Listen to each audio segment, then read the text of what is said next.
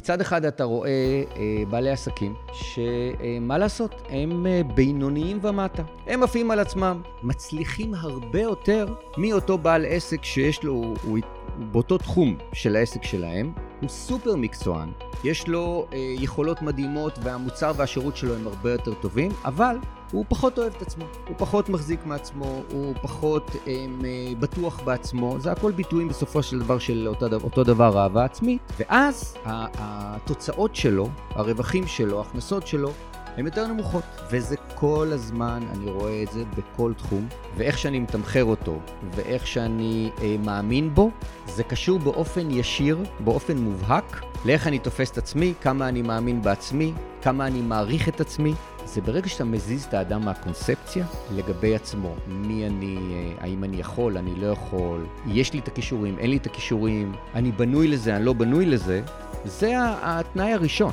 כשאני אוהב ומעריך את עצמי, יש לי את היכולת להציג ולשווק את עצמי בצורה טובה, לתמחר את השירות שלי בצורה שהוגנת לי, ולתת אה, תשומת לב לאדם מולי במקום להיות עסוק בעצמי ובמה אני יכול או לא יכול, ואם אני עושה טוב או לא. ב-1990 פורסם אחד המחקרים המשפיעים ביותר בפסיכולוגיה, רובכם מכירים אותו כמבחן המרשמלו. מה זה בעצם מבחן המרשמלו? הניסוי נערך על ידי ילדים בני שנתיים עד ארבע, ולמעשה היה די פשוט, כל ילד נכנס בתורו לחדר ריק, התיישב על כיסא, כאשר על השולחן שמולו הונח מרשמלו בודד. הוסבר לו כי הוא יעזוב את החדר לזמן קצר, כלומר מי שהיה אחראי עליו, ובזמן הזה יכול הילד לאכול את המרשמלו. מנגד, אם יחכה עד שהנסיין יחזור, הוא יזכה לקבל שתי חתיכות מרשמלו. שניים מתוך כל שלושה ילדים לא הצליחו להתאפק ואכלו את המרשמלו. אחדים לא חיכו יותר מכמה שניות לאחר שהנסיין עזב את החדר וכבר טרפו את הממתק. לעומתם, שליש מהילדים התאפקו, חלקם בקושי רב, והתאמצו כדי לא להתפתות לאכול את המרשמלו. הם תועדו מריחים, ממששים ובואים במרשמלו, העיקר לא לאכול אותו לפני הזמן. 15 שנים לאחר מכן נערך מחקר המשך בו חזרו החוקרים לילדים שהספיקו לגדול בינתיים ועמדו לקראת סיום התיכון. התברר כי מתוך קבוצת הילדים שהצליחו לדחות סיפוקים אחוזים גבוהים מאוד הראו יכולות חברתיות ולימודיות מפותחות, הרבה יותר מאשר קבוצת הילדים שלא התאפקו ואכלו את המרשמלו לפני הזמן. בנוסף, הילדים שהצליחו לדחות סיפוקים גדלו להיות בוגרים שהתמודדו טוב יותר עם, תוצ... עם תסכול ולחץ. כך למעשה נוצר המיתוס כי לימוד ילדים לאיפוק יאפשר להם להצליח בעתיד. אלא שבשנים האחרונות מתברר שהמבחן הרב היקף הזה, האחד הגדולים והמוכרים והמשמעותיים, היה מוטה ותוצאותיו כלל לא נכונות. בחינה של הילדים שנבחנו אז הראתה כי כלל הילדים שהיו הם בני המרצים באוניברסיטה שלימדו אז בסטנפורד. במילים אחרות, אלו היו ילדים ממעמד סוציו-אקונומי גבוה ובעלי מעמד חברתי, וכ... וכעת החוקרים מאוניברסיטת ניו יורק ואוניברסיטת קליפורניה חזרו על המחקר עם 900 ילדים, המחקר הקודם היה עם 90, עכשיו הם עשו מחקר עם 900 ממגוון קבוצות אתניות ומעמדים כלכליים שונים בארצות הברית. תוצאות הבחינה הראו שאין שום קשר בין יכולת להתאפק מלאכול את המרשמלו לבין הצלחה בחיים. מפתיע ביותר, אני שאני קראתי את זה, זה היה שוק בעיניי. המטעם היחידי להצלחה נמצא קשור ליכולת של ההורים לתמוך בילדים ולתת להם נקודת התחלה טובה יותר. זה משפט שצריך לחזור עליו, בטח לפרק הזה. הקשר להצלחה הוא ביכולת של ההורים לתמוך בילדים ולתת להם נקודת התחלה טובה יותר. במילים אחרות, אין קשר בין דחיית סיפוקים בגיל הרך להצלחה בחיים. הקשר היחידי הוא בין הרמה הסוציו-אקונומית לבין ההצלחה של הילד, כך קבעו החוקים, החוקרים. הם גם ציינו כי ילד עשיר ושבע יתה לא לאכול את המרשמלו, וילד עני יתה יותר לאכול את הממתק, וכי משום כך המחקר מלכתחילה היה מוטה ולא נכון. Uh, בתור אחד שלמד כלכלה וסטטיסטיקה באוניברסיטה, אני יכול להגיד שרוב המחקרים הם uh, מוטים, לצערי, uh, וזה גם הרבה קשור לכספים ועוד דברים כאלה, אבל התוצאה היא מטורפת. כלומר, הקשר הוא לא הדחיית סיפוקים, אלא היכולת לתמוך של ההורים ועל זה יעסוק הפרק, על אהבה עצמית, על בעצם אה, איך גדלנו, מה אנחנו חושבים, ואיך כל הדברים האלה שהרבה קשורים לצערנו בילדותנו, אבל כמובן אפשר לעבוד על זה אה, בגיל יותר מאוחר, אבל אם נותנים נקודת פתיחה של אהבה עצמית ותמיכה ועידוד היכולת של בן אדם להצליח, אז זה בעצם מה שיגרום לו להצליח. מקווה שתהנו בפרק ותיקחו דברים באמת שיגרמו לי, לכם, לכולנו, לאהוב את עצמנו יותר, ובכך להשפיע על ההצלחה שלנו בחיים. היי לכולם, שלום ליוסי. אהלן אהלן. מה נשמע? בסדר גמור. איזה כיף להיות פה, תודה על האירוח. אה, ככה רגע לפני שאתה תציג את עצמך ואת הנושא המדהים הזה שקראנו לו אהבה עצמית והקשר להצלחה בעסק, מהמם. אני רוצה לספר ולשתף איך אנחנו, אנחנו מכירים כבר הרבה שנים מארגון שנקרא ביז, ארגון networking מדהים, אני אגיד הכי טוב בארץ, אבל תמיד יהיו על זה ויכוחים של משה חרלובסקי היקר. וככה באחד המפגשי networking, יש את ההצגה של ה-60 שניות, ואז שיתפת מסך והצגת את השאלה, אה, תזכיר לי רגע, מה הייתה השאלה? תכינו רשימה של כל הדברים שאתם אוהבים, כמה זמן, אה, אבל אני, אני, אני, איך אני ראיתי את זה? תכינו רשימה של כל הדברים שאתם אוהבים. ואז היה איזה פאוז של כמה שניות, וכאילו בראש שלי גלגלתי מה הדברים שאני אוהבים, ואז אחרי זה אמרת, כמה זמן ייקח עד שתרשמו את עצמכם שם. ואמרתי אמת. לעצמי, מעניין אם הייתי רושם את עצמי שם, באמת מעניין, אם לא היית אומר את זה. ובטח זה לא בדבר הראשון, שזה גם איזה... ומשם ממש אה, התחלתי להבין, ורשמתי לי ישר מיד בצד, הקשר של אהבה עצמית והצלחה בעסק. ואז שלחתי לך הודעה ואמרתי, בוא, בוא נרחיב על זה בפרק. אז, שמחתי אה, שהצעת. כן. אז בוא תציג את, ה, את עצמך ככה ממש בקצרה. אני כן, הצגתי את אנחנו- האירוע שלי. אוקיי, אז כן, אנחנו באמת אה, מכירים בביז כבעלי עסקים, והעסק שלי הוא אה, אימון עסקי. ורק ככה רקע קטן ואיך בעצם הגעתי גם לעניין הזה. אני מאמן כבר יותר מ-20 שנים, גם ארגונים מאוד גדולים אה, כמו אינטל ואלקטרה וישראכרד, אה, ארגונים בינוניים, תמי 4, מירשיה וכן הלאה, ועד בעלי עסקים. והמטרה תמיד היא אה, לבדוק עם האדם מה ההצלחה שהוא רוצה ליצור, וכדאי מאוד שתהיה הצלחה מדידה, משהו מדיד אה, שהוא רוצה להשיג, ליצור תוכנית שמשיגה את אותה מטרה, ואז מתחיל החלק הקשה. כי ביעדים ובתוכניות אנחנו מצוינים עד הרגע שצריך לעשות משהו.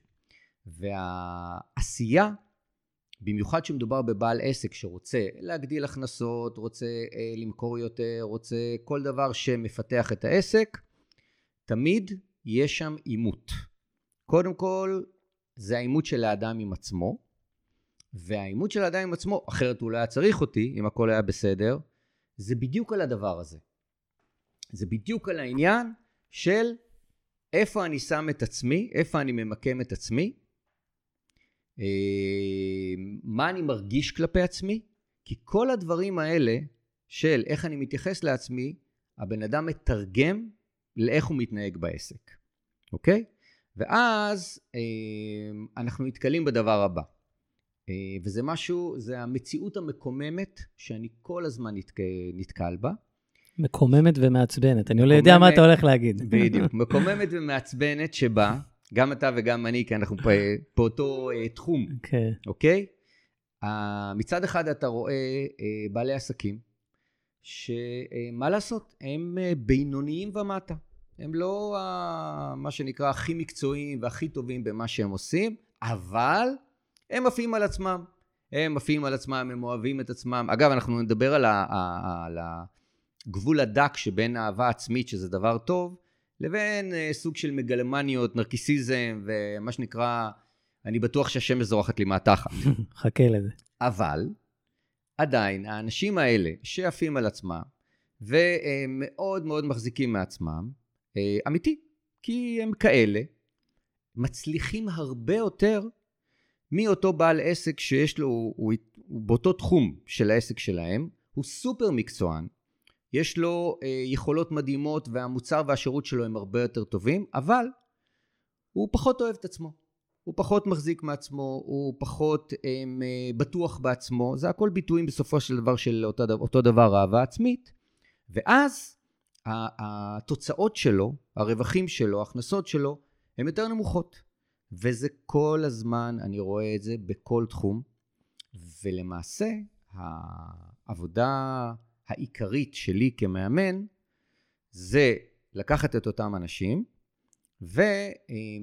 וליצור איתם את אותו מהלך שיווקי, את אותם פעולות, את אותם דברים שחשוב שהם יעשו, כדי שגם העסק שלהם יצליח.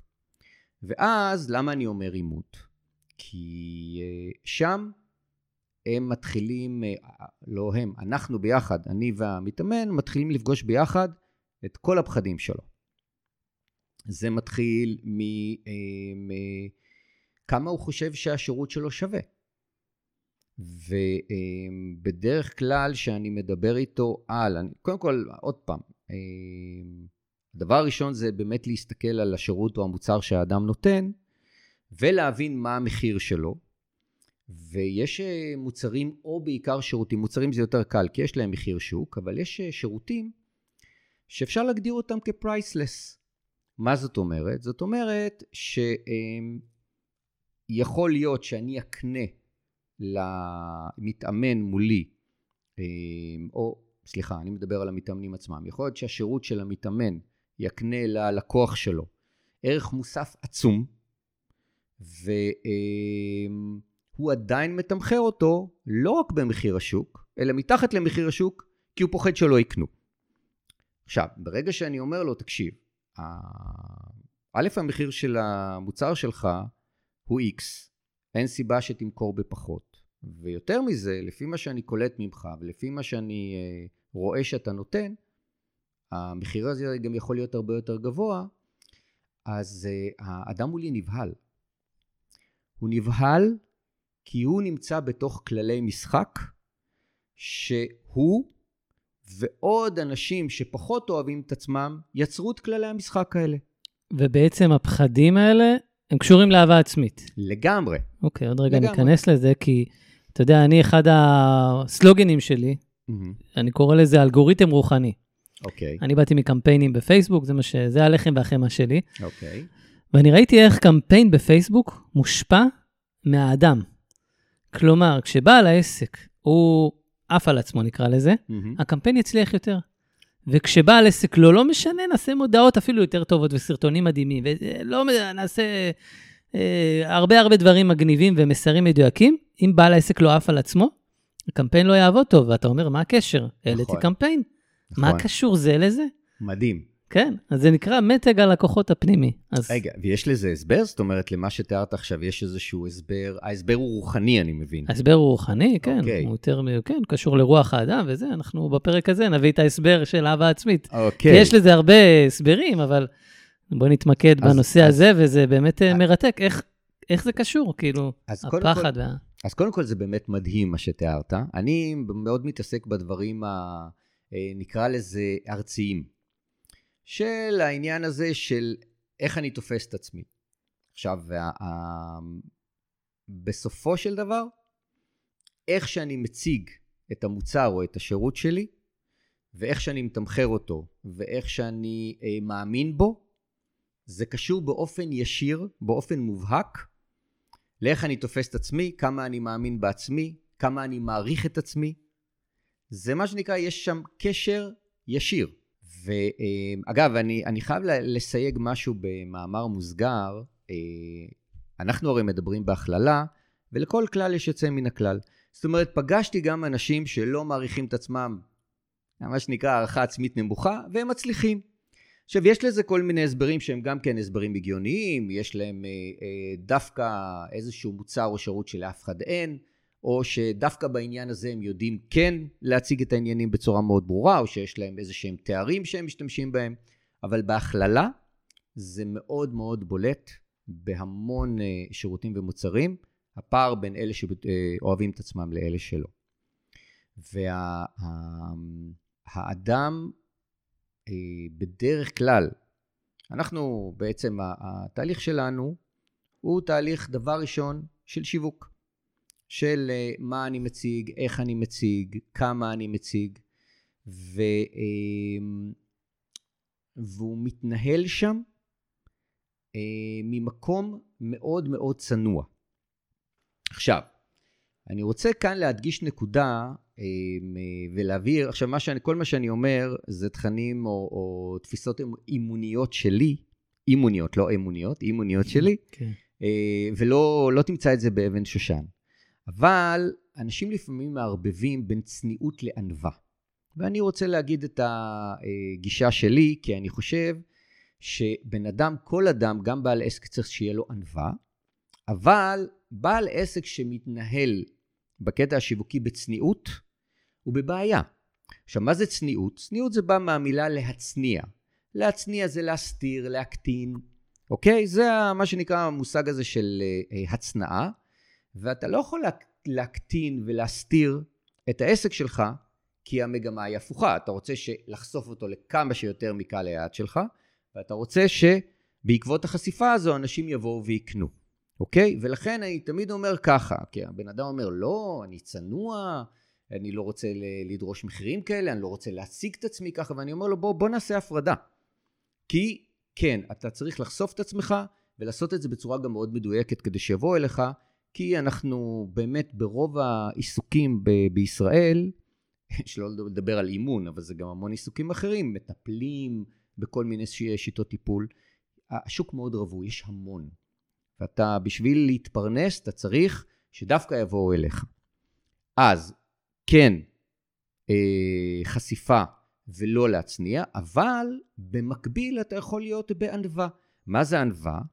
ענווה זה כשאני אוהב את עצמי, מעריך את עצמי, אה, מתייחס לעצמי ולסביבתי בכבוד, אבל לא לוקח את זה למקומות של פופוליזם. של גאווה. של גאווה, בדיוק. כן, אני מה שנקרא בן אדם עם ענווה, רואה, מסתכל לאנשים בגובה העיניים, חשוב לי שהם יסתכלו לי בגובה העיניים, ומשם אני פועל בחיים שלי בכלל ובעסק בפרט. אבל אמ, אני לא צנוע, כי צניעות בעייתי בעסקים. וההבחנה הזאת היא מאוד חשובה, כי אז אנשים אומרים, אה, הבנתי, אני יכול להיות גם איש מן השורה, כי, כי הבעיה הגדולה, כשאני עובד עם אה, בעלי עסקים, שצריך להרים את החשיפה והשיווק שלהם, זה שהם פוחדים שאני אשנה אותם. הבן אדם אומר, לא, אני לא רוצה להשתנות. כן, זה כי כמו... כי אם אני אעשה את זה ואת זה, אז אני הופך להיות נכון. אדם שונה, זה, זה לא כמו, אני. את זה אני לא רוצה לחשוף. אני אומר, אתה לא, אל תחשוף את זה, אתה לא צריך להעתיק את החשיפה ואת מה שאנשים, זה מה שאחרים עושים, נהדר, זה מתאים להם. תחשוף מה שמתאים לך. לגמרי. אה. אגב, זה גם עוד סוג של קיבעון, כי אה, בני אדם, אנחנו בני אדם, אה, המוח שלנו עובד בצורה של פרשנות וקטלוג.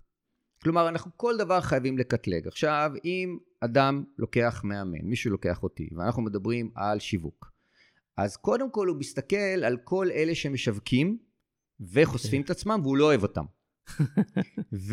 ועכשיו, הוא רואה שהם מצליחים, אז הם אני המודל. גם רוצה זה, להצליח. מה שנקרא, הוא קטלג, ואז הוא כן. אומר, רגע, רגע, רגע, אבל אני לא רוצה להיות כמוהם. ואז, זה בדיוק מה שאמרת.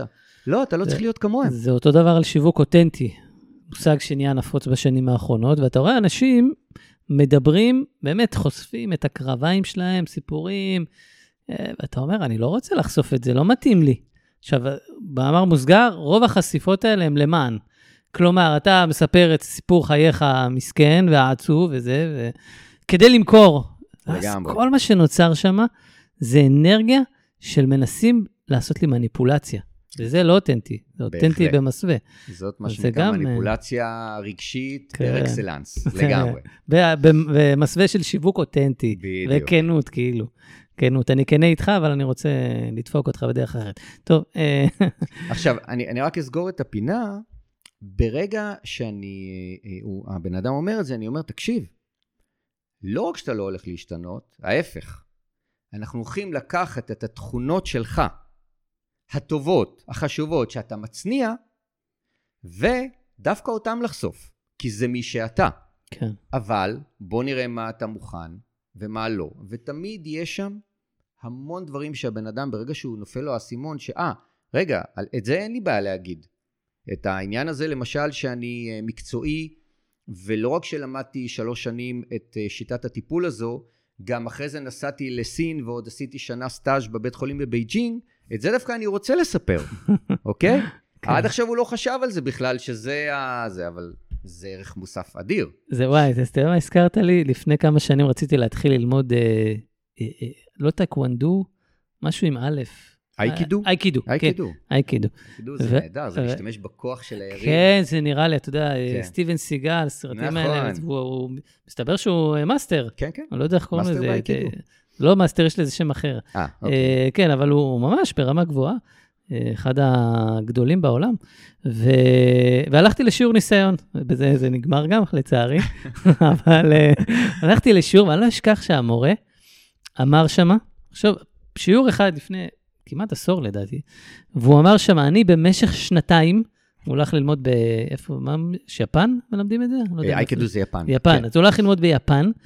הוא במשך, תקשיב טוב, שנתיים, ישב ורק הסתכל. שנתיים, טוב, זה מטורף. רק הסתכל. זה ככה התחיל את הלימוד שלו. ורק אחרי זה וזה, ו... ואתה אומר, בואנה, מבן אדם כזה אני רוצה ללמוד. הוא הלך ליפן, הוא לא למד את זה בארץ. כן. הוא ישב עם מאסטרים יפנים, וספג מהם ד... מהסתכלות, אז רק לחשוב מה אחרי זה קרה, באמת אה, כן, מפחיד גם- רק אה, גם, להתעסק איתו. גם צריך להיות באמת בן אדם מאוד מיוחד. כן, אתה יודע, אנחנו חיים בדור, אפילו הדור שלנו, אני לא מדבר על הדור של הילדים שלי, אה, היה עוד דור אינסטנט של אה, עכשיו ומהר. אני רוצה את הכל כן. עכשיו ומהר. כן. עכשיו זה עוד יותר, בכלל, זה כאילו אם זה לא קורה תוך אה, שנייה, זה לא, מה, שנתיים? כן, תשמע, לשבת שנתיים, מטורף. זה כן. מטורף, שנתיים, אני לא אשכח את זה, זה, זה כזה, שנתיים רק ישבת וספגת. כן. מדהים. אה, אגב, הזכרת לי, אנחנו אה, מקליטים בפרשת אה, שמות. פרשת אוקיי. שמות פותחת הסיפור של משה רבנו, סיפור הגאולה. וזה. מהמם. ומשה רבנו במשך שבעה משה אגב נאמר עליו, במקום אחר בתורה, והאיש עניו מכל האדם אשר על פני האדמה. כלומר, מפרשים אומרים, עניו, לא רק ממי שחי פה, מכל מי שיהיה על פני האדמה. איזה... משה רבנו המנהיג הכי גדול של עם ישראל עד היום. והוא גם במשך, בפרשה מסופר, במשך שבעה ימים, הוא לא הסכים לקחת את ההנהגה. מהמם. אמרתי, שלח, זה- זה- ודווקא פה, כן, ניקח את זה למה שאמרת, זה דו-שיח בין הצניעות לענווה, כן, זה גם הוכחה ש- שאפשר להיות עניו מכל אדם ולהיות מנהיג. ולהיות מנהיג. כן, לא סותר. ובעצם הקדוש ברוך הוא אומר למשה, תהיה עניו, אל תהיה צנוע, כי אתה צריך להוציא אותם מהמס-.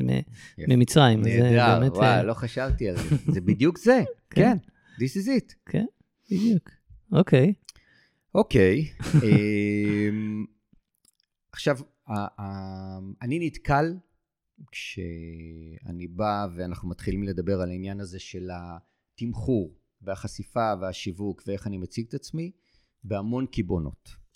כן, המון קיבעונות, המון תקיעויות של איך האדם תופס את עצמו, והרבה פעמים יש שם את האמירות האלה מהסוג של אה, אה, אני לא בנוי להיות איש מכירות. אני לא או. בנוי להיות איש שיווק, אני מה שנקרא, אגב, אצל מטפלים למשל, זה קלאסי. מטפל, מה שנקרא, אומר, אני איש מקצוע. אני מטפל, אני לא איש שיווק. ואז, קודם כל אני אה, מסביר לו שלא רק שהוא איש שיווק, אלא שכולנו אנשי שיווק, ומהרגע שאנחנו קמים בבוקר עד הרגע שאנחנו הולכים לישון, אנחנו רק משווקים. עכשיו, למה הכוונה? איך שאני מתלבש זה שיווק. נעליים שאני נועל זה שיווק. איך שאני מסתרק או לא מסתרק או לובש, אה, לבוש כמו שלוך, זה גם שיווק.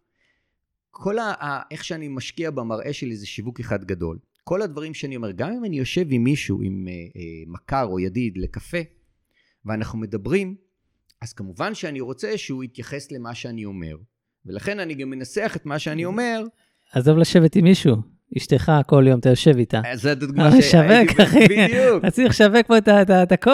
למרות שאנחנו נשואים, הזוי. לגמרי, בדיוק כן. באתי לתת. הדוגמה תמיד שאני מסיים זה, אני אומר, גם כשאני מבקש מאשתי שתכין לי קפה, אני יכול להגיד לה, אה, צריך לדעת איך. לבקש, או בדיוק. תגיד- תגיד יאללה, יאללה, יאללה, תכין לי קפה, יאללה, יאללה. היא תכין קפה ותשפוך לי אותו על הראש, ואני אגיד לה, ממי, מתוקה שלי, בא לך להכין לי קפה? יש לי יותר סיכוי. זאת אומרת, שכל, כמעט כל פעולה שאנחנו עושים, וכל דבר שיוצא לנו מהפה, זה שיווק. אז בואו נתחיל מזה איש שיווק. כן. עכשיו, אם אתה מסכים איתי איש שיווק, אז יש שני סוגים. יש אנשי שיווק טובים, יש אנשי שיווק לא טובים. איפה אתה רוצה להיות? אתה כבר איש שיווק. כן, איפה אתה רוצה להיות? ואז, זה כבר, תראה, זה ה- ה- לשבור את העניין הזה של אני מטפל, אני לא משווק, או אני איש מקצוע X, ואני לא משווק, זה הדבר הכי בסיסי, כי בלי שאני אזיז אותו משם, זה לא משנה מה נעשה, כי הוא כל הזמן יהיה תקוע בזה, שהוא אה, איש מקצוע ולא אה, איש שיווק. אגב, יש לי סיפור מדהים על זה. רגע, רגע, לפני הסיפור, הנה עוד פעם הזכרת לי כן. פרשת השבוע, משה, כשכבר הוא מסכים ללכת להוציא את העם ממצרים, מהמם. הוא אומר לקדוש ברוך הוא, שאני אגש אליהם, שכחתי בדיוק את הפסוק, אבל הוא אומר, מה אומר אליהם? כלומר, אני בא לגאול אותם, ואני עדיין צריך לשווק להם את זה. איך אני אשווק להם את זה נכון? כן, זה, זה מטורף, כן. נפלא, נפלא, נכון. כי מה שאתה אומר, אפילו, אפילו דבר אומר- שאנחנו רוצים, צריך כן. לדעת לשווק אותו. לגמרי, לגמרי. אגב, אפשר לראות את זה בהמון תחומים, לא רק אצל בעלי עסקים. אה, פשוט מאוד, ברגע שאתה בעל עסק ואתה מתפרנס מהעסק שלך, זה הרבה יותר מודגש שם.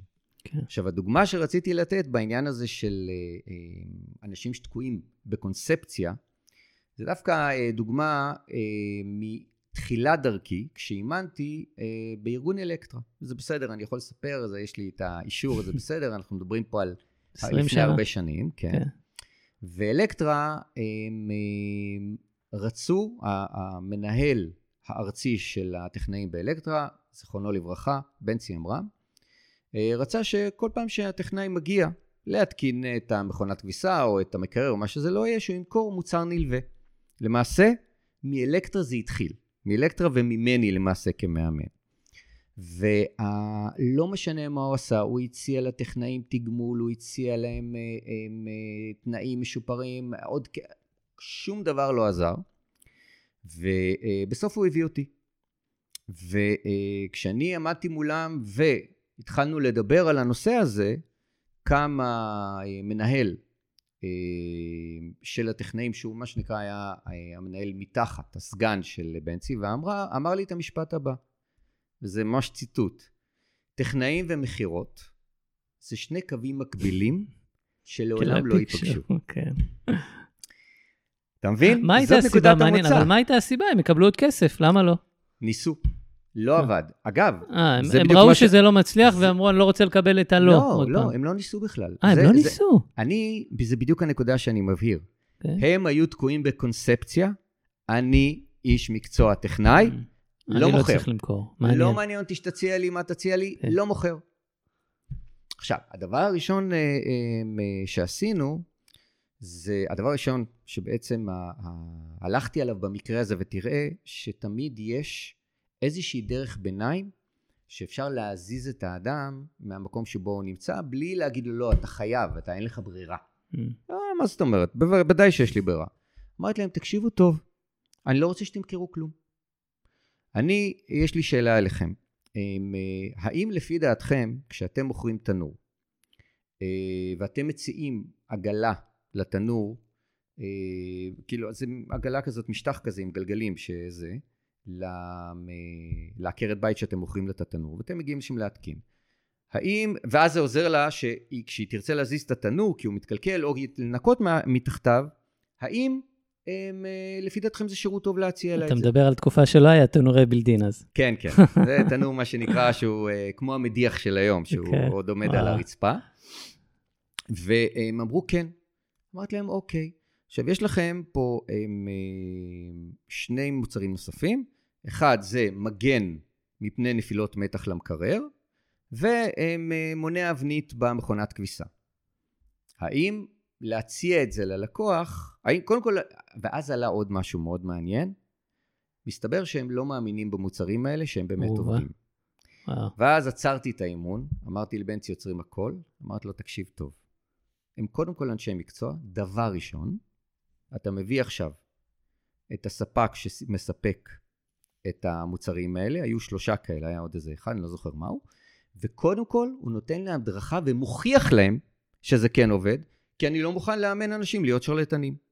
אז קודם כל עשינו את זה, ומסתבר שהמוצרים טובים. ואז אמרתי להם, תקשיבו טוב, האם לפי דעתכם להציע שקע הגנה למקרר הוא שירות טוב ללקוח? כן. האם להציע מונע? כן. אמרתי להם יופי, אני לא רוצה שתמכרו כלום. אני רק רוצה שתציעו.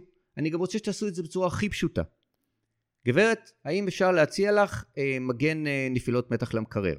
אז היא שואלת, מה זה? למה אני צריכה את זה? כן, מה זה? למה? ואז להסביר לה שיש לנו הרבה הפסקות חשמל, אני מדבר איתכם על זה, אז עוד היה, עכשיו יש פחות משום, אבל אז עוד היה המון הפסקות חשמל אה, בכל הארץ, בכל מיני מקומות, וכל הפסקת חשמל כזו.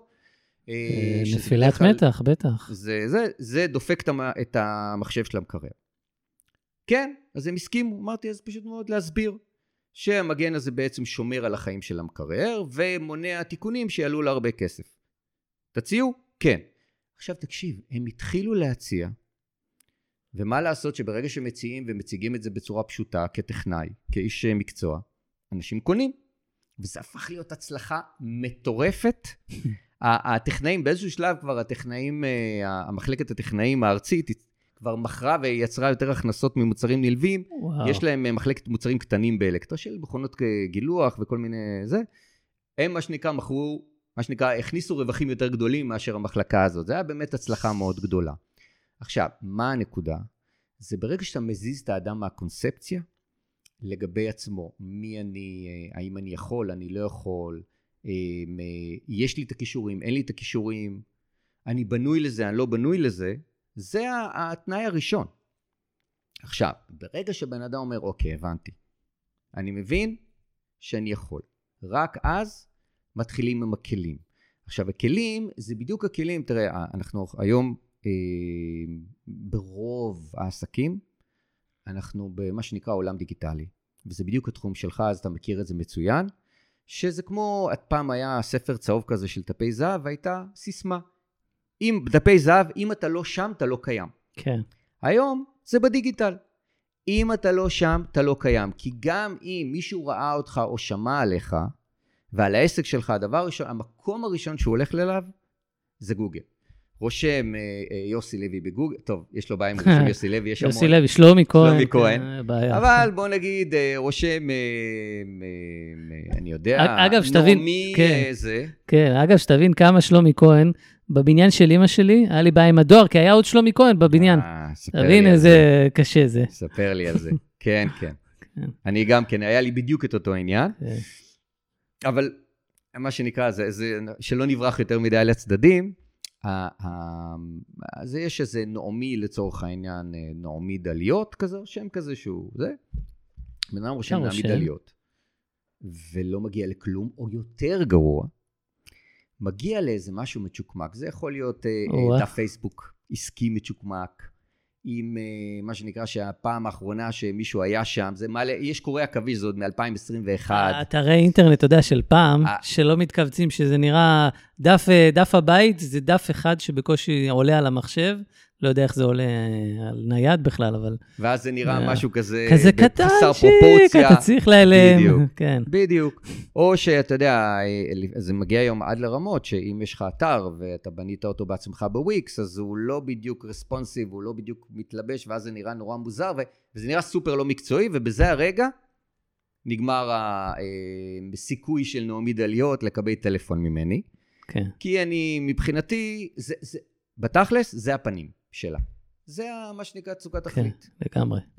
לגמרי. אני רוצה רגע, לפני שגם נמשיך הלאה כן. לדברים, לבשר, מהמם. נקרא לזה, אחרי שהצגנו עד כמה זה משמעותי וחשוב, רגע שתחבר לי באיזה פסקה, איך להאמין במוצר קשור לאהבה עצמית, קשור לפחדים, כאילו, כל המישמש הזה, שברור שהוא הגיוני, אבל תן לי את זה באיזה סיכום. תראה, אם אני אגיד את זה במשפט מאוד ברור, אז כשאני אוהב ומעריך את עצמי, יש לי את היכולת להציג ולשווק את עצמי בצורה טובה, לתמחר את השירות שלי בצורה שהוגנת לי, ולתת אה, תשומת לב לאדם מולי במקום להיות עסוק בעצמי ובמה אני יכול או לא יכול, ואם אני עושה טוב או לא טוב. זה, זה בעצם השורה התחתונה. אז בעצם כשאני אוהב את עצמי, זה בסוף משפיע על הכל. הפחדים נעלמים, אני מרגיש יותר בטוח, אני אציג, אני אעוף על עצמי.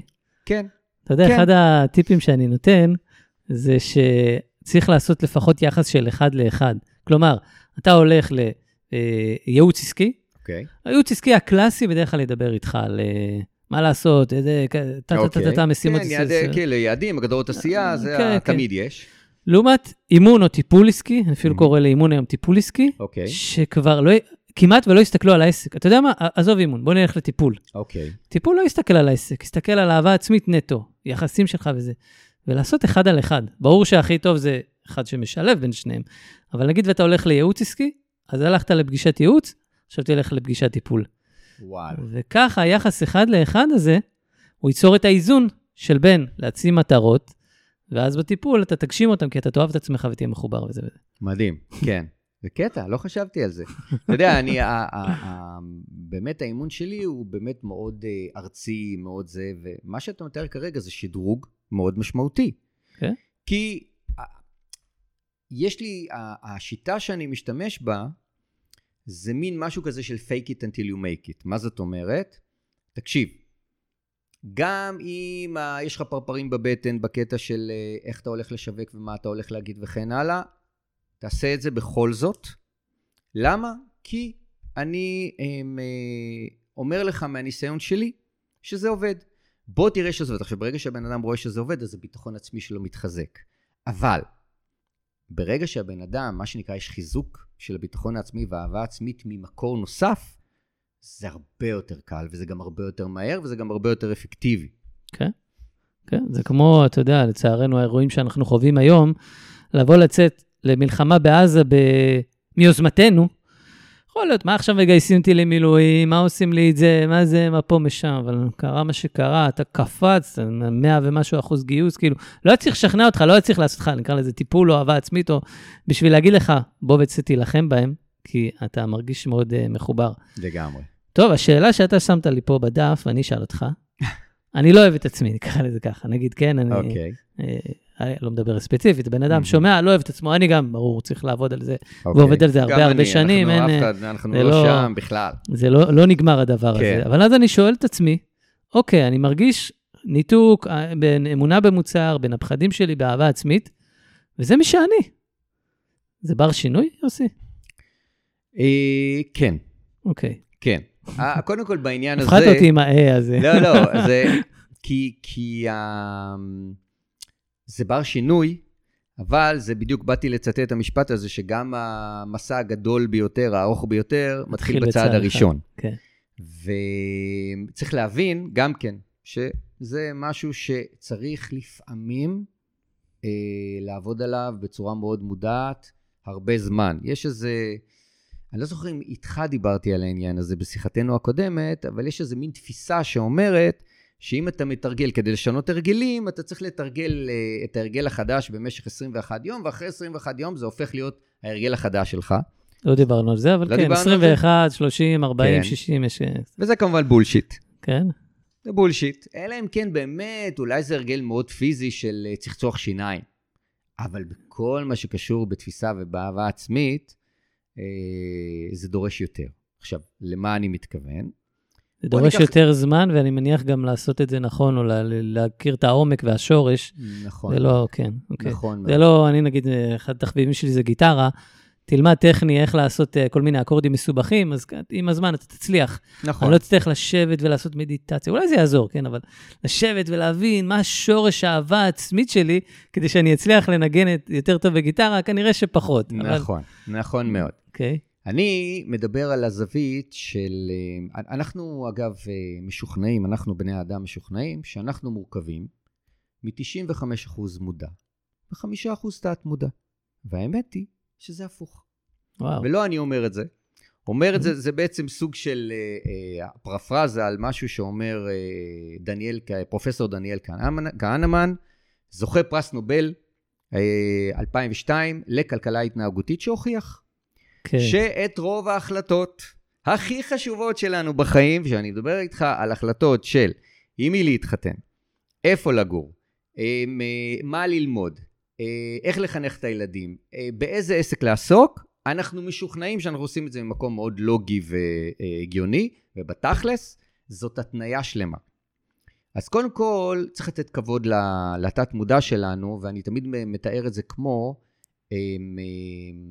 קרחון, כמו קצה קרחון, שכשאתה שט לך בספינת הטיולים שלך, אתה רואה קצה קרחון קטן מעל המים, משהו כן. בגודל מטר, ואתה לא נותן, מתייחס אליו בכלל, כי מה זה הדבר הזה, הספינה שלי תעיף את הקרחון הזה. העניין הוא שהקצה קרחון הזה, מתחתיו יש פיסטין ענק, מתחת למים שאתה לא רואה, כן. אם הספינה שלך תיתקל בזה, רוב, זה, שזה, רוב הסיכויים שזה יחצה אותה לחצי. עכשיו, אז קודם כל צריך להבין עם מה, עם איזה גודל אנחנו מתמודדים. עכשיו אני, עכשיו זה היה המשל, עכשיו בוא נדבר אה, על הנמשל. רגע, אבל, אבל אמרת לי הפוך, אם שמעתי שמה? נכון. אמרת שאנחנו פועלים חמ- 5% מהעמודה אנחנו- ו-95 מהתת-מודע. מהתת מודע. אמרתי התת שזה הפוך. לא, אמרתי שאנחנו חושבים, אה, אנחנו חושבים. לא, לא, אני חושבים חושב- שאנחנו- אה, אז אני חושב שרוב האנשים יודעים היום שהתת-מודע הוא חזק יותר, לדעתי לפחות. אז, אז, ההתפתחות, אה, מי שבהתפתחות אז אישית אני חייב. להגיד לך אוקיי. שבעניין הזה, אה, אנחנו, כמה שאנחנו חושבים, אגב, זה בדיוק כמו התפיסה של אה, ריבונו של עולם. כן. כמה שאנחנו חושבים שאנחנו מבינים את. ריבונו של עולם, זה לא קצה קצהו של איפה אנחנו ואיפה ההבנה מי זה הקדוש ברוך הוא. תקשיב, זה אותו דבר, זו דוגמה יפה. כן, זה דבר לגבי העניין של התת-מודע. עכשיו, ככה, אז קודם כל, אה, עכשיו, זה היה המשל, מה הנמשל? אנחנו מהרגע שנולדנו, גדלנו עם אה, קבוצת אנשים מסוימת, ההורים שלנו, אחים, משפחה, לימודים וכן הלאה, והתחנכנו בצורה מסוימת, חווינו דברים בצורה מסוימת, וכל הדבר הזה בנה את איך אנחנו תופסים את עצמנו. ובחלק גדול מהמקרים, אגב, אני אתן דוגמה ספציפית, אה, למשל פרפקציוניזם. יש שם לא מעט, וגם אני לוקה בזה קצת אה, בעניין הזה, אנשים שהם, אה, הכל חייב להיות מושלם. וואו, תשמע. הכל חייב להיות מושלם. עכשיו, למה? לא, לא יצאתי... הלקוחות הכי הכי קשה לעבוד איתם זה פרפקציוניסטים. בוודאי. אה, כי להם קשה הכי קשה עם עצמם. עכשיו, יצא תינוק אה, מתוק מרחם אמו, לא יצא פרפקציוניסט. זה בדרך כלל העניין הגנטי הוא באמת, כבר מחקרית הוא, זה 20 אחוז. יש שם 80 אחוז של מה טחנו לו למוח הסביבה שלו, ואז הוא מגיע אליי עם העניין הזה שאסור לי להיות לא מושלם. מה זה אומר? עכשיו, אם אסור לי להיות לא מושלם, אז אם אני עושה משהו לא טוב, או, או אמ, אני עלול לעשות משהו לא טוב, אני מראש נמנע ממנו. כי אם אני לא מושלם, אז אני לא בסדר. כן. ואז זה בדיוק העניין הזה של ההימנעות משיווק, כי אני לא רוצה לקבל דחייה, כי אז כנראה עשיתי משהו לא בסדר. שיווק חייב להיות מושלם, הכל בדף נחיתה בול. חייב להיות על המילה, הכל... בול. כן. בול. ותדע לך שהעניין הזה של פרפקציוניזם, אפרופו העניין של החיבור של הנפש והגוף, זה מה שנקרא, יש אנשים, וזה בגלל העניין הזה שאי אפשר להיות מושלם בינינו. אנחנו עדיין לא אה, ריבונו של עולם, אנחנו לא מושלמים. ולכן, ה- ה- ברגע שאני חווה את האי-מושלמות, אני מתחיל להלקות את עצמי ולהאשים את עצמי, כן. והם... להקטין, להקטין את עצמי. להקטין את מי שאני חושב שאני. כלומר, לצורך העניין, אני אתן דוגמה ספציפית, אה, החלטתי שממחר דיאטה. ואני עומד בזה באומץ ובגבורה שלושה ימים. באתי להגיד משהו כזה. אני עומד בזה באומץ ביום הראשון עד הערב. בדיוק. כזה. ואז, אחרי שלושה ימים שהולך לי יפה, אני מוזמן לאירוע משפחתי, וזה אירוע כזה מהסוג שאם אני לא אגיע אליו, הנכדים שלי יצטרכו לשחוט כבש כדי לעשות סולחה עם הצד הזה של המשפחה שלא באתי לאירוע. אז אני הולך, אני מחליט שאני מגיע לאירוע, אבל לא נוגע בכלום, אוכל סלט. סלטים. כן, כן, יש אחלה. מבחר סלטים. ואז, מה, מה, איזה אוכל אתה הכי אוהב? מה הטעם שאתה הכי אוהב? אני הרבה. בצקים, בצקים. יפה, מגיע לאירוע. בשרים, כן. אוקיי, ומה שנקרא, מולי יש מה שנקרא מין מגדל כזה יפה של אה, מאפים, שתקשיב, בורקסים זה מחלה. לגמרי. עכשיו, יותר מזה, הם גם מסודרים מאוד יפה, וגם, כמו בסרטים מצוירים, עולה מהם הריח הזה שמגיע לי לאף. ואז זה ככה, יש כמו זה, ב... כמו שני דוכנים שעומדים אחד מול השני, מי ישלוף ראשון. בסוף אני אומר, יאללה, בורקס אחד, מה יכול להיות? אוכל בורקס אחד, זה טעים בצורה בלתי רגילה, באמת, לא יודע מה הם שמו שם, אז אני אוכל עוד בורקס. והוא גם טעים. ואז מה שנקרא, אחרי זהו. שנייה. המגדל הולך ומתנמך. עכשיו, כמובן, תוך כדי, אני, תוך כדי האכילה זה וואי, כמה טעים, שנייה אחרי זה, וואי וואי, איזה אפס אני, איזה אידיוט אני, דפקתי לעצמי את הדיאטה, אני לא מסוגל, הנה, אני אשאר ככה כל החיים. אני בראש שלי עולה, אחד הדברים זה תפוחי אדמה. אוקיי, אני, אחד החלומות שלי זה לעשות ארוחת תפוחי אדמה. הופה. צ'יפס. פירה, home fries, מה, זה, זה לא, זה, זה, רגע, אני רק... אה, potatoes כאלה עם תבלינים. potatoes, כן, אנטיפסטי. כן, תפוח אבל- אדמה מדורה עם חמאה מדורה, בפנים. יש איזה, זוכר, בניתי לי 7-8 מנות. אגב, אם מישהו שומע, יעשה לי ארוחה כזו, יקבל אה, שעת פגישה חינם. או. בבקשה, חבר'ה. הנה הצעה שעלתה תוך. כדי. אהבה עצמית לתפוחי אדמה. עכשיו אה, רגע, שים לב, כן. הנקודה היא כזו, וזה בעצם המעגל הסגור שאנחנו שבויים בו, וככה האדם מקטין את עצמו. שים לב לשאלה הבאה. אם באמת שברתי לעצמי את הדיאטה ואני מתחיל להלקות את עצמי עד זוב דם, האם יש לי יותר כוח או פחות כוח לצאת מחדש לדיאטה? ברור שאין. פחות כוח. זהו, סיימנו בדרך יפה. כלל. עכשיו, מאחר ובאיזשהו שלב אני חייב דיאטה, למה הרופא אמר שאם אני אמשיך ככה התקף לב, אז אני עוד פעם יוצא, אבל אני יוצא עם כל הרעש ששמתי לעצמי שאני אפס שאני לא וקטן. יוצלח, והנה עוד פעם, וזה...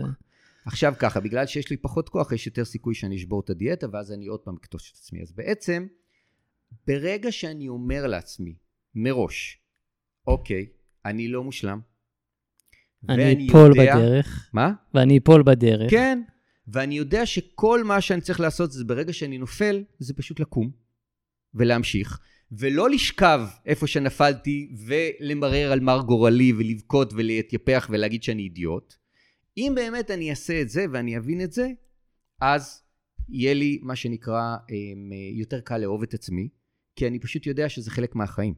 אגב, אני נותן דוגמה מאוד מאוד יפה, שאנחנו רוצים שהחיים שלנו יהיו כמו אה, קו רציף מאוזן. אה, כמו ששרה אה, אה, לאה שבת, סך הכל אני רוצה לא לחיות את חיי בשקט, לא רוצה כן. מלחמות, אוקיי? נכון. ואז כזה אני רוצה כזה זה. ואז אני אומר לבן אדם, אני שואל אותו, אתה בטח גם רוצה? הוא אומר כן, ואני אומר לו, אתה יודע מה זה הקו הזה במוניטור שיש קו מאוזן רציף? זה בן מוות. אדם מת. עכשיו, מה זה אומר? בן אדם חי כל הזמן, החיים זה עליות וירידות. זה ככה חיים. הנה, תסתכל על מוניטור. זאת אומרת, קח בחשבון שככה זה יהיה. ולכן אתה לא תהיה באופוריה כל פעם שאתה נמצא במקום טוב, ואתה לא תהיה ב- ב- ב- בבאסה נוראית כל פעם שאתה נופל. זה אחד. שתיים, וזה קשור לאחד באופן ישיר, הדרך לעשות את זה, זה לסלוח לעצמי. וזה להגיד לעצמי, וואי, דפקתי את הדיאטה, באסה, אבל אני מבין שאני בן אדם, אני מבין שיש לי חולשות, אני מבין שהפיתוי היה גדול, אני מבין שהייתי צריך ללכת לאירוע הזה, ולכן אני סולח לעצמי. ואז אם אני סולח לעצמי, יש לי יותר כוח, במקום קטישה עצמית, סליחה עצמית, יש לי יותר כוח הם, אה, לצאת לסיבוב הבא של הדיאטה. שבגלל זה אני אומר שהתהליך הזה הוא לא 21 יום. כן. כי רק, קודם כל בכלל, גם כאן בעניין הזה של fake it until you make it, זאת אומרת, גם אם אתה לא מאמין שזה אפשרי, זה אגב אימון. זה ההבדל בין ייעוץ. זה העניין הזה שאני יושב לבן אדם כמו אמסטף, יושב, מתיישב לו על הווריד, ואני אומר לו, תקשיב, תיקח בחשבון שזה הולך להיות סיזיפי, הולכות להיות נפילות, ואם אתה תגיד לעצמך אחרי הנפילה הראשונה, הם, אה, זהו. זהו, או תמשיך אבל עם אה, חצי כוח, אז מה בדיוק. עשינו בזה? בדיוק, נכון. בדיוק. אתה יודע, זה- אגב, עשיתי הדרכה ביום אה, ראשון, אה, ממש 31 לדצמבר, אנחנו מקליטים יום חמישי, הרביעי לדצמבר, נכון? מהמם. כן. אה, הרביעי לינואר, עשיתי ב-31 לדצמבר הדרכה, קראתי לה עסק ואדם, לא משנה, חיבור רוחני, עסקי, איך להגדיר מטרות. אחד הדברים ש, שאני אומר, זה שאנחנו מסתכלים על החזון ועל התמונה הגדולה וקדימה, מראש לשים את האתגרים שבדרך. עכשיו, לא פיתחתי את זה, אם הייתי... ש- מקליטים לפני, הייתי מפתח את זה עוד יותר. אוקיי, אוקיי. אבל מראש לשים את האתגרים שבדרך שיהיו. מראש להגיד, אני אקח את הדוגמה לדיאטה, מראש אני אגיד, אני הולך ליפול באירועים, בזה, אני יודע שאני הולך ליפול. כן. אבל אם אני יודע מראש, אז אני עושה, נפלתי, הולך לישון, יום חדש. אגב, טיפ שלפחות עובד עליי, מהמם. אם נופלים ואוכלים ארוחת שחיתות, לשתות בין חצי ליטר לליטר מים, זה עושה פלאים. וואלה. עושה פלאים. אחרי שאכלת? אחרי שאכלתי. מדהים. לא, לא זה. להשתמש בזה, כן, כל הזמן, להגיד, אה, כן, שתי ליטר מים. בדיוק. אה, יופי, כבר- אני אוכל לחוצות שלי שתי ליטר מים. אני, כן, זה, ברור. אני אפול, זה, אני זוכר שלפני כמעט עשור שהייתי מאמן בצמוד, רציתי להגיע לאיזה תוצאה. בחיטוב, ו, ואז שמעתי שהוא אומר, כשאם אתה אוכל פחמימות, תאכל עם זה שומנים, וזה יאזן את זה. אוקיי, מעניין. וכן, ואז אמרתי לו, אה, נהדר, אז אני אוכל ביסלי ובמבה ואוכל עם זה אגוזים. אומר לי, לא, אל תיקח את הטריק הזה, זה אם אתה כבר עושה משהו, נופל, לפחות תאזן את זה, אבל לא כן. כדרך חיים. ברור. אז, כן, זה אה, התיקון ה- הנקודתי, מה שנקרא. כן, לגמרי. אז אוקיי. זה- אז זה כן. אוקיי, עכשיו הדבר הבא שאנחנו לא עושים, וזה גם כן קטע די מדהים, זה אה, כשקורה משהו טוב, זה אה, לעצור שנייה ולתת לעצמי טפיחה קטנה על השכם. לא לנוח על זרי דפנה, לא ללכת עכשיו לצאת לגמלאות, לא, רק להגיד, וואלה, איזה יופי. והקטע הזה כל כך מדהים, שכשאני שואל אה, אה, אנשים, אני, יש איזשהו מבנה שאני מראה להם איזשהו כלי אימוני, ואז אני אומר להם, אם קיבלתי תוצאות טובות, עשיתי משהו, קיבלתי תוצאות טובות, מה כדאי לי? ותמיד התשובה היא, מה זאת אומרת? להמשיך הלאה. להמשיך לעשות את אותו דבר. ואני אומר להם, כן, אבל זה נכון מה שאתם אומרים, אבל יש משהו בין לבין. מה דעתכם? ואנשים לא מצליחים לעלות על זה, ואני מדבר איתך לפעמים על קבוצות של 20-30 איש, אנשי ארגונים, מנהלים, לא משנה איזה, איזה סוג של אוכלוסייה, אולי יש צדיק אחד בסדום, שבסוף אומר להגיד, אה, להרגיש טוב. ואני אומר לו, בול, לעצור שנייה. עכשיו, יש לנו את הקטע הזה שאם קורה משהו לא טוב, מה זה, אנחנו אה, שותים. אתה עוצר לימים. כן, אנחנו מה שנקרא מבוססים בבוץ הזה בשמחה, איזה דפוקים אנחנו. אם יצא לנו משהו טוב, המהירות שאנחנו חולפים על פני זה, היא מהירות מטורפת. לא מתייחסים לזה, לא, אין מה להתייחס. יצא טוב, למה צריך להתייחס? בטח שתתייחס. כי זה מה שנקרא הדלק שלך, להמשיך את, ה, אמ, אמ, את הדבר, כאילו, לאזן שכבר קורה משהו לא טוב, אז תזכור שיש גם וגם. זה כן. לא שאתה רק גרוע ואפס, אלא גם וואלה, יש לך פה הצלחות. אז זה העניין הזה של גם לפרגן לעצמי, ויש פה עוד דבר בעניין הזה, ואני פעם לקיתי בזה בצורה חמורה, וזה העניין של לתת לעצמי לקבל פרגון, אהבה, התייחסות, הוקרות מאחרים.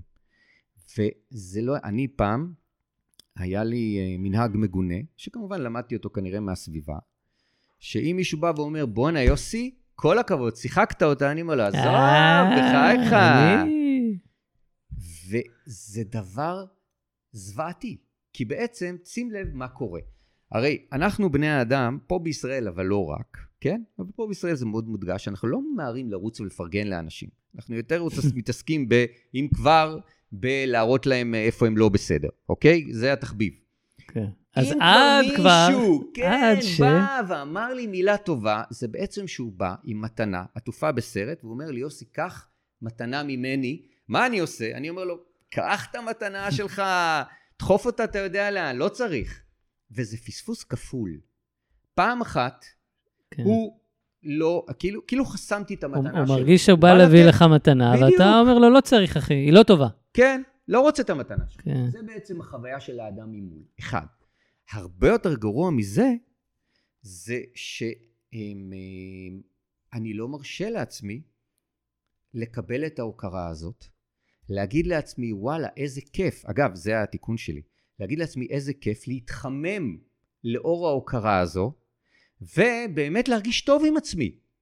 אנחנו לא מאפשרים לעצמנו להרגיש טוב, זה כאילו אנחנו כל הזמן על המשמר. לא להרגיש טוב מדי. חס ושלום, עוד פעם, שאני לא אנוח על זרי דפנה, שאני לא אשכח את עצמי, שאני לא... שיהיה לי עוד שאיפות בחיים. אני כל הזמן צריך להיות אה, זה. לא, כן. זה לא סותר, ההפך. ואני למדתי שמישהו בא ואומר לי, יוסי, כל הכבוד, אני אומר לו, וואי, תודה, אתה לא יודע כמה זה חשוב לי לשמוע את זה. המון תודה לך. ואני באמת לוקח את זה, מה שנקרא, מציף את עצמי, ווואו, איזה כיף. את זה הצלחתי. אתה יודע, אגב. שאתה, תוך כדי שאתה מדבר, קודם כל עולים לי שני דברים. הראשון, הקדוש ברוך הוא, אתה יודע, אנחנו נוהגים לברך על כל דבר לפני. נכון. ברוך אתה. עכשיו, הקדוש ברוך הוא, הוא צריך את הברכות שלנו? כן, הנה. הוא בא ועוצר ומקבל מאיתנו, הכל יכול, אין לו דמות וגוף הדמות. ופתאום כשאתה אומר את זה, אני אומר, בואנה, אשכרה, אפילו הקדוש ברוך הוא, רגע, אומר, תן לי, תן לי, אני אקבל גם ממך, למרות שאני לא צריך את זה. כן. והדבר השני, זה אם הייתי מנחה ילדים או עושה פודקאסט כזה, זה בכלל השלב הראשון. כאילו, אמרת פה כל כך הרבה נקודות, להעריך ילדים, ואיך לפתח אותם, ואיך לגדל אותם, שהם לא אחרי זה יצטרכו להיות בגילנו ולהתמודד עם אהבה עצמית. נכון. זה בכלל אה, נושא בפני עצמו, אבל מה לעשות, אנחנו אנשים בוגרים וכנראה לא קיבלנו את זה מספיק, או זה, אגב, ואנחנו צריכים לעבוד על זה. אם הזכרת ילדים, יש לי דוגמה מדהימה לאיך מתקבעים אצלנו התפיסות שמחלישות אותנו. קח את הביטוי הבא, אה, שיש את הביטוי, תקשיב, תנסה, מקסימום, מקסימום. נכון. מקסימום, רק תצליח. רגע, שנייה, אתה כבר הלכת לפתרון. מקסימום, לא תצליח, או מקסימום זה לא יצליח, זה בעצם פחות או יותר המסר. עכשיו שים לב, בא ילד הקטן יוסי לאימא, ואומר לאימא, אני אוהב את רותי. אימא אומרת לו, איזה יופי, לך תציע לה חברות. יוסי אומר, אבל אה, אימא, אני, אני פוחד, אה, אולי לא תרצה. ואז אימא אומרת ליוסי, ותקשיב, זה עדיין המטבע הלשון השגורה, כן. אוקיי? אמא אומרת לי, יוסי, יוסי, תנסה, מקסימום היא תגיד לך לא. עכשיו שים לב, גדל הילד שהוא אתה ואני עם משוואה. בצד אחד של המשוואה יש מקסימום, מקסימום, הכי הרבה. הכי הרבה. בצד שלי המשוואה יש לא. מקסימום זה לא. עכשיו, מקסימום תראה- שווה לו. כן, מקסימום כישלון. עכשיו, תראה לי מישהו שרוצה לעשות את המקסימום שלו, ולקבל לו. שאצלו במוח יש משוואה אה. שתקשיב, הוא לא אפילו לא מודע לה, נכון. שהמקסימום במשוואה שלו זה לא. וואו. למה שאני אתאמץ? אשכרה. אתה מבין? ואז בעצם, אחד הדברים שבאמת אני מאמין, קודם כל אני עושה את זה עם המתאמן, ואז הוא אומר לי, אני שואל אותו מקסימום, ואז הוא יגיד לי, מקסימום אה, לא. אני אומר לו, לא, זה המינימום. המינימום שאתה ממילא נמצא, אם לא, אם יוסי לא ניגש לרותי, ומילא אם לא תעשה, תקבל לא. בטח, אתה- אתה כבר נמצא אצלך, כרגע בלא. הלא קיים. כן. ברגע שלא ניגשת לרותי ולא הצעת, יש לך לא. היא לא תהיה חברה שלך. אם תציע לה, מה המקסימום? שהיא כן. תגיד, כן, זה המקסימום. האמת שהמקסימום הוא. יותר אפילו. בדיוק. כן. עכשיו, תראה איך אני לוקח את זה למעשה לתחום העסקי, כי אני באמת עובד עם מתאמנים על להציע, להציע, להציע, להציע, להציע, להציע, להציע, כי זאת הבעיה. זה לא שהם מציעים ומקבלים לא. הם הם לא פשוט לא מציעים. מספיק. כן. כי מראש, הפחד לקבל הוא יותר חזק. ועוד פעם, תחשוב, זה לא בגללם, זה כי מישהו דחף להם לראש שהמקסימום זה לא. ואז הבן אדם הולך ומציע, ומציע ומציע ומציע, ולהפתעתו הרבה, על חלק מההצעות הוא מקבל כן. וזה הפריצת דרך, זה אחת מפריצות הדרך. העניין הזה של מקסימום זה כן, זה אחת מפריצות הדרך. אז זה גם קשור לענייננו, לעניין הזה של הקיבעונות, ואיך משנים אה, מה שנקרא אה, קיבעון מחשבתי. כן. אוקיי? אה, אז דיברנו על העניין הזה, ויש עוד משהו שאני אומר, זה העניין הזה של לה- להקדיש טיפוח עצמי. עכשיו, טיפוח עצמי נשמע נורא מצחיק, במיוחד לגברים, אבל אני מדבר על העניין הזה של גם להקדיש זמן לעצמי וגם להשקיע בבריאות שלי. ויש אה, אה, בסביבתי הקרובה, אני לא אגיד שמות, אבל מישהי מאוד קרובה אליי, שהיא מבחינה, למשל, בריאותית, ומבחינת זמן, שמה את עצמה מקום אחרון. קודם כל, הילדים, הבן זוג, ה... אה, משפחה, הכל, כאילו הכל. הכל, מה שנקרא... חברים, עכשיו, כן, עבודה, זה, זה, זה, זה. בסוף אולי אני אגיע לעצמי. בדיוק. עכשיו, זו, זה פשוט הזנחה עצמית, שאני מגדיר אותה כהזנחה עצמית פושעת. כי יש שם טיפולי שיניים שהיא לא עושה, ויש שם אה, אה, טיפולים בריאותיים, שהם בריאות, טיפולים שגרתיים, שצריך לעשות בדיקה, היא לא עושה. אגב, א', כי היא לא מספיקה, וב', כי כנראה יושב שם בתת מודע איזה משהו כזה שאומר לא מגיע לי. אני אעשה בשביל אחרים, לי לא מגיע. עכשיו, יש לזה מחיר, ו- וזה בדיוק מה שאמרתי לה. תקשיבי, המחיר כאן הוא כפול, זה לא רק שאת נפגעת. אם את תיפגעי, את לא תוכלי גם לעזור לאחרים. כל האלה שאת עכשיו עוזרת להם ואת אומרת שזה המוטו שלך, אם את תיפגעי, את בסוף לא תוכלי לעזור להם. וואו. אז מה, נדפקת פעמיים. אתה יודע, הזכרת לי, אחד הפירושים היפהפיים ששמעתי בחיי, ב- בכלל, על כן. זה, אבל על הנושא שהאדם הרי נולד לבד. קודם כל נוצר האדם, אוקיי. אחרי זה אשתו, למרות שיש פירושים שהם נוצרו ביחד, נפרדו, לא משנה. אבל האדם לא נוצר עם ילד, נכון? קודם האדם, ואז ברא ילדים. למה? הקדוש ברוך הוא יכל ליצור כבר משפחה, למה לא נכון. יצר משפחה? נכון, תקשיב לפירוש יפהפה. כן. הוא אומר, קודם כל, אתה צריך לדעת לאהוב את עצמך. לטפח את עצמך, להיות עם עצמך, ורק אחרי זה להעניק. כי אם אתה לא תדע להיות עם עצמך, אתה לא תוכל להעניק טוב לאחרים. מדהים. לא תוכל להעביר את זה הלאה. בדיוק. לגמרי. זה ה... לגמרי. ממש המסר הזה של קודם, כאילו, ברור, לא רק אני, הנרקיסיזם וכל הזה, אבל לשים את זה במקום אה, מאוד מאוד חשוב, בהחלט. ובעצם גם דוגמה מדהימה. כן, לפתח אתה את לא עצמי זה לפתח. את השליחות. כן. כאילו, זה לא, לא נוגד, כן, לגמרי. כן? אוקיי, והדבר האחרון, שהוא בעצם אה, אה, כלי כבר, כלי אימוני שמאגד את כל הדברים שדיברתי עליהם, כי את כל הדברים האלה צריך לעשות שוב ושוב. עכשיו, בוא נשים לב איך ה mind עובד אה, כשאתה מנסה לשנות הרגלים. לצורך העניין, נגיד שאתה באמת, אה, אה, יש לך איזו תפיסה של הלקאה עצמית, ויש אנשים אגב, שזה לא רק עניין של דיאטה או משהו שהם עושים, זה כל הזמן. זה, הם עשו צעד אחד לא נכון, הלקאה עצמית. הם אה, פתחו, שברו ביצה בצורה לא נכונה, הדברים הכי, זה, זה, ישר איזה, איזה זה. דפוק אני. וואו. עכשיו, ככה, אני אומר לבן אדם, תקשיב, אמ, העבודה שאתה הולך לעשות היא עבודה מיינדית, כי, ו- וזה בדיוק העניין של, במקום שהמחשבות ינהלו אותך, אתה הולך לנהל את המחשבות. מה זאת אומרת? ברגע שאתה תופס את עצמך, ויש לנו קטע שברגע שאנחנו מתחילים לחשוב מחשבות רעות, זה מין מעגל סגור כזה שאנחנו רק משקיע אותנו יותר. ודבר ראשון, אני רוצה שתתפוס את עצמך כמה שיותר מוקדם. כלומר, תהפוך להיות ערני, כי ברגע שאנחנו מבוססים בתוך זה, אנחנו שם. אנחנו לא מודעים לעצמנו, אנחנו מה שנקרא מגלגלים ומקללים וכועסים, ומאשימים את העולם, ומאשימים את עצמנו, ומאשימים את הסביבה, ומאשימים גם לפעמים את הקדוש ברוך הוא, מאשימים את כולם. כולם אשמים, אה, וכמובן גם אנחנו, והכל גרוע ונורא ואיום. ואז ברגע שאתה נהיה מודע לזה, אני אומר, אתה עוצר, ומיד, מאחר ואין דבר כזה לא לחשוב, כלומר, אתה לא יכול לעצור. אם אתה תעצור ותנסה לא לחשוב את זה, אחרי שנייה תחזור. אתה מכניס איזושהי מחשבה טובה, חיובית, מודעת על עצמך, שהכנת מראש. ומבחינתך תכין רשימה של עשר כאלה. עשר דברים חיוביים, והם יכולים להיות לא דברים, פשוט, דברים פשוטים. זה לא, אה, אני מז- מזכיר לעצמי שכבשתי את האברסט. לא. מספיק שאני אומר לעצמי, אמ, אה, בבוקר אכלתי אמ, אה, קלמנטינה, והיה לי נורא טעים. עכשיו אני מסתכל מהחלון ואני רואה את הפרחים שיש לי פה במרפסת והשמש והרוח עליהם וזה מה שנקרא, מה ש... הרגשה מאוד טובה.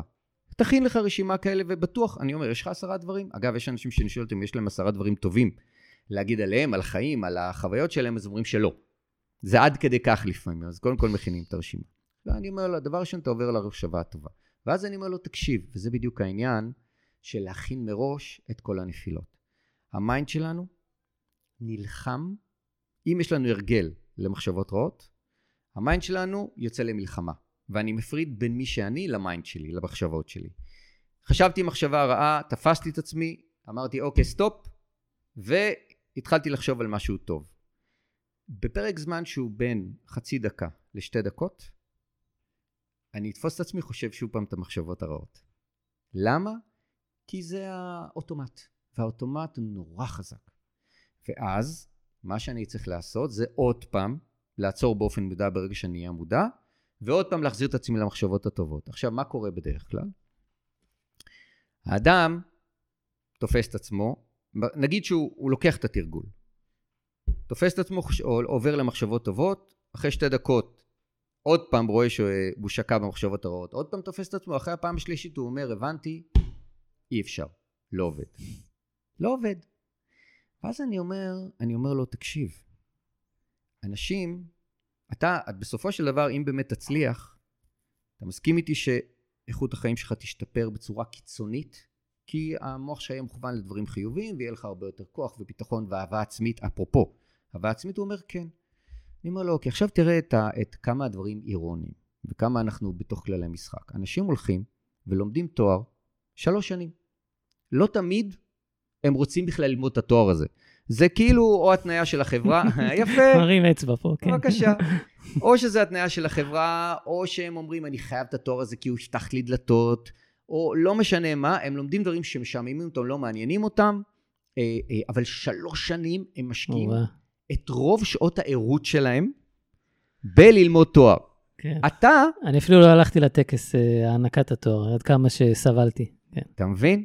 כי אתה יודע, מה שנקרא אה, סוג של סבל כדי כן. להשיג בסוף את החתיכת נייר הזה, שמי יודע אם בסוף תעסוק בכלל בעיסוק שלך. לא, הנה, לא הלכתי ל- למשהו אחר. הנה, אני- קורא? לזה שאני יכול לנגב עם זה.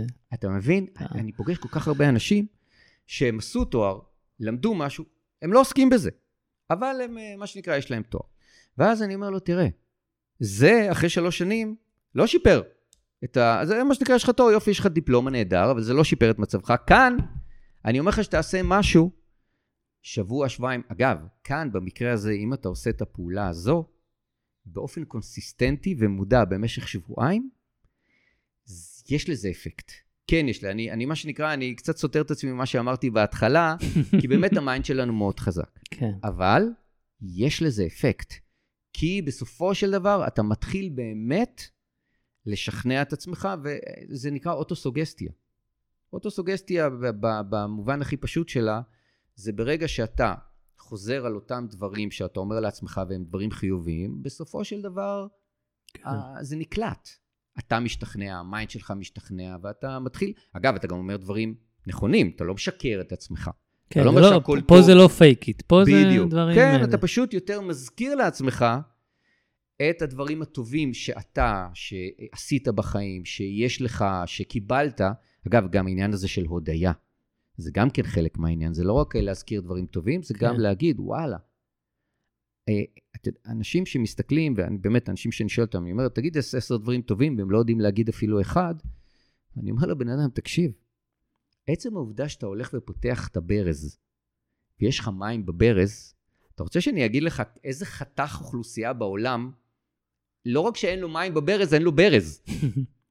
כאילו, אתה יודע כמה זכית שיש לך בגדים, שיש לך מזון, שיש לך בית, שיש לך משפחה, כולם בריאים, ברוך השם, רק על זה, אג- אתה יודע, זה המדבקה הזאת שכל השאר בונוס, כן, רק על זה, תגיד באמת, תודה מהבוקר עד הלילה, תודה בונוס. לאלוהים, ומה זה, תהיה כל כך מבסוט שיש לך את זה, כי יש כל כך הרבה אנשים שאין להם את זה. רק על זה תגיד תודה. בדיוק הבוקר אמרתי לאשתי, שאתה יודע, הבית, אה, ילדים קטנים, וזה כל הזמן בלאגן. כל הזמן כן. זה בלאגן. כן. ואמרתי לה, אני כל פעם שאני רואה את הבלאגן וזה מחרפן, אני מסתכל ונזכר בסיפור ששמעתי לפני הרבה שנים, שמישהי באה לרב, ובכתה לו, אמרה לו, וגם הוא ממש היה לו עצוב לשמוע, שהיא בכתה לו ואומרת לו, אין לנו, כי הרבה שנים מנסים להביא ילדים, והיא אומרת לו, נמאס לי שהבית שלי נראה כמו מוזיאון. אני רוצה שישתוללו ויסביב. וכל פעם שאני רואה את הבלאגן, אני אומר, מה האופציה השנייה, שיהיה מוזיאון? כאילו, תיכנס לפרופורציה, וזה מאוד uh, לגמרי. מכניס את עצמך, במקום לראות בלאגן, להודיה שיש בלאגן, ו- ויש ילדים, והם שמחים, והם משתוללים, והם בריאים, וברוך השם. זה חיים, זה בדיוק מה כן. שכשתיארתי מוניטור של בן אדם חי וכל הזמן זה קופץ, זה חיים, שכל כן. הזמן יש תנועה. כן. אה, תשמע, יוסי, עברה לנו שעה מרתקת, וואו, לא היה... מ- מדהימה. אה, והתחלנו איתה עם שאלה, שאולי עכשיו, בסוף הפרק, באמת נשמע את השאלה ונראה אה, רשימה של דברים שאתם אוהבים, אולי נשים עוד, אולי, כאילו, אני מקווה שעכשיו נשים את עצמנו, ואולי אפילו במקומות אה, ראשונים וכאילו מיד. אה, וסיימנו את זה בתרגיל אימוני, באמת, עולים לנו הדברים לראש, ישר לחשוב על אה, נקודות טובות, ובאמת להתחיל באופן לפתח את יזום זה. כן. להעביר את המחשבה. ברגע שנהיה מודע למחשבה השלילית, לעצור, באופן יזום, מראש להכין את. הרשימה, בדיוק. ולהתחיל את. הדבר, הזה של אהבה עצמית, להבין כמה זה משפיע עלינו. ממש, ליטרלי, בעסק, להציג מוצר בגשמי, בטכני, ובטח ברמות הרוחניות, ככל שאנחנו אוהבים את עצמנו יותר, אנחנו מחוברים לנשמה שלנו. אה, ובאמת ההבדל של בין ענווה לצ- לצניעות, כן. כאילו, אין בעיה להיות אה, ענב, אבל אל תהיה צנוע, אבל תסתיר את עצמך. בדיוק. אה, אחי, זה, זה נושא מרתק, ממש ממש מרתק, ותודה לך שהבאת וסידרת, וככה זה באמת זרם. תודה שבאת, אה. זה זה באמת הייתה הזדמנות נהדרת. אני. בטוח, בטוח, בטוח שאנשים אה, יאהבו את הפרק. אני עורך את הפרקים, אז אני שומע את זה לפחות עוד פעם, חוזר, זה, זה, זה, אז אני גם אהנה מאוד מאוד לשמוע את זה ככה שוב פעם בשקט. וככה, לפני שנסיים, אולי ככה, שלח אותנו למשהו, איך אפשר להשיג אתכם, להתאמן איתך, ל- אה, תשווק את עצמך עכשיו. אוקיי. תעוף על אמ, עצמך. אז ככה, אז מי ששמע אה, את הדברים שדיברנו עליהם, ושמע את הדברים שאמרתי, ואמר לעצמו, וואלה, כזה אני רוצה, אז אני חושב שה... קודם כל, אפשר כבר עכשיו לרשום מספר טלפון. אה, יוסי לוי, אימון עסקי, 050-88-55-322. תראו איזה מספר הבאתי לכם, מה יותר מזה? זה נשמע אה, שאתה מציג את זה ככה, כמו, אתה יודע, כמו ברדיו. תרשמו מספר, אפס. כן.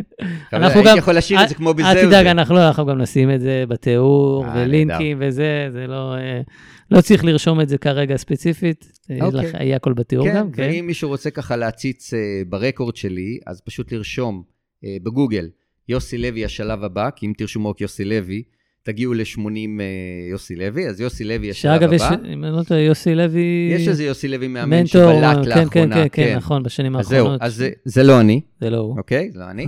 אז יוסי לוי השלב הבא, וגם כן תוכלו לראות, יש שם גם ככה המלצות של אה, ארגונים וחברות שעבדתי בהם, ויהיה אפשר להתרשם גם מזה. מדהים.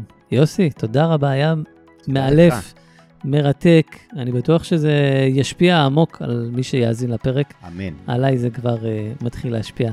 תודה רבה לך, אחי. תודה, תודה. איזה כיף. ותודה לכם שהקשבתם ושמעתם, ובעזרת השם ניפגש בפרקים נוספים שמחברים בין הצלחה בעסק לבין רוחניות, פנימיות ומתוך המקורות היהודיים.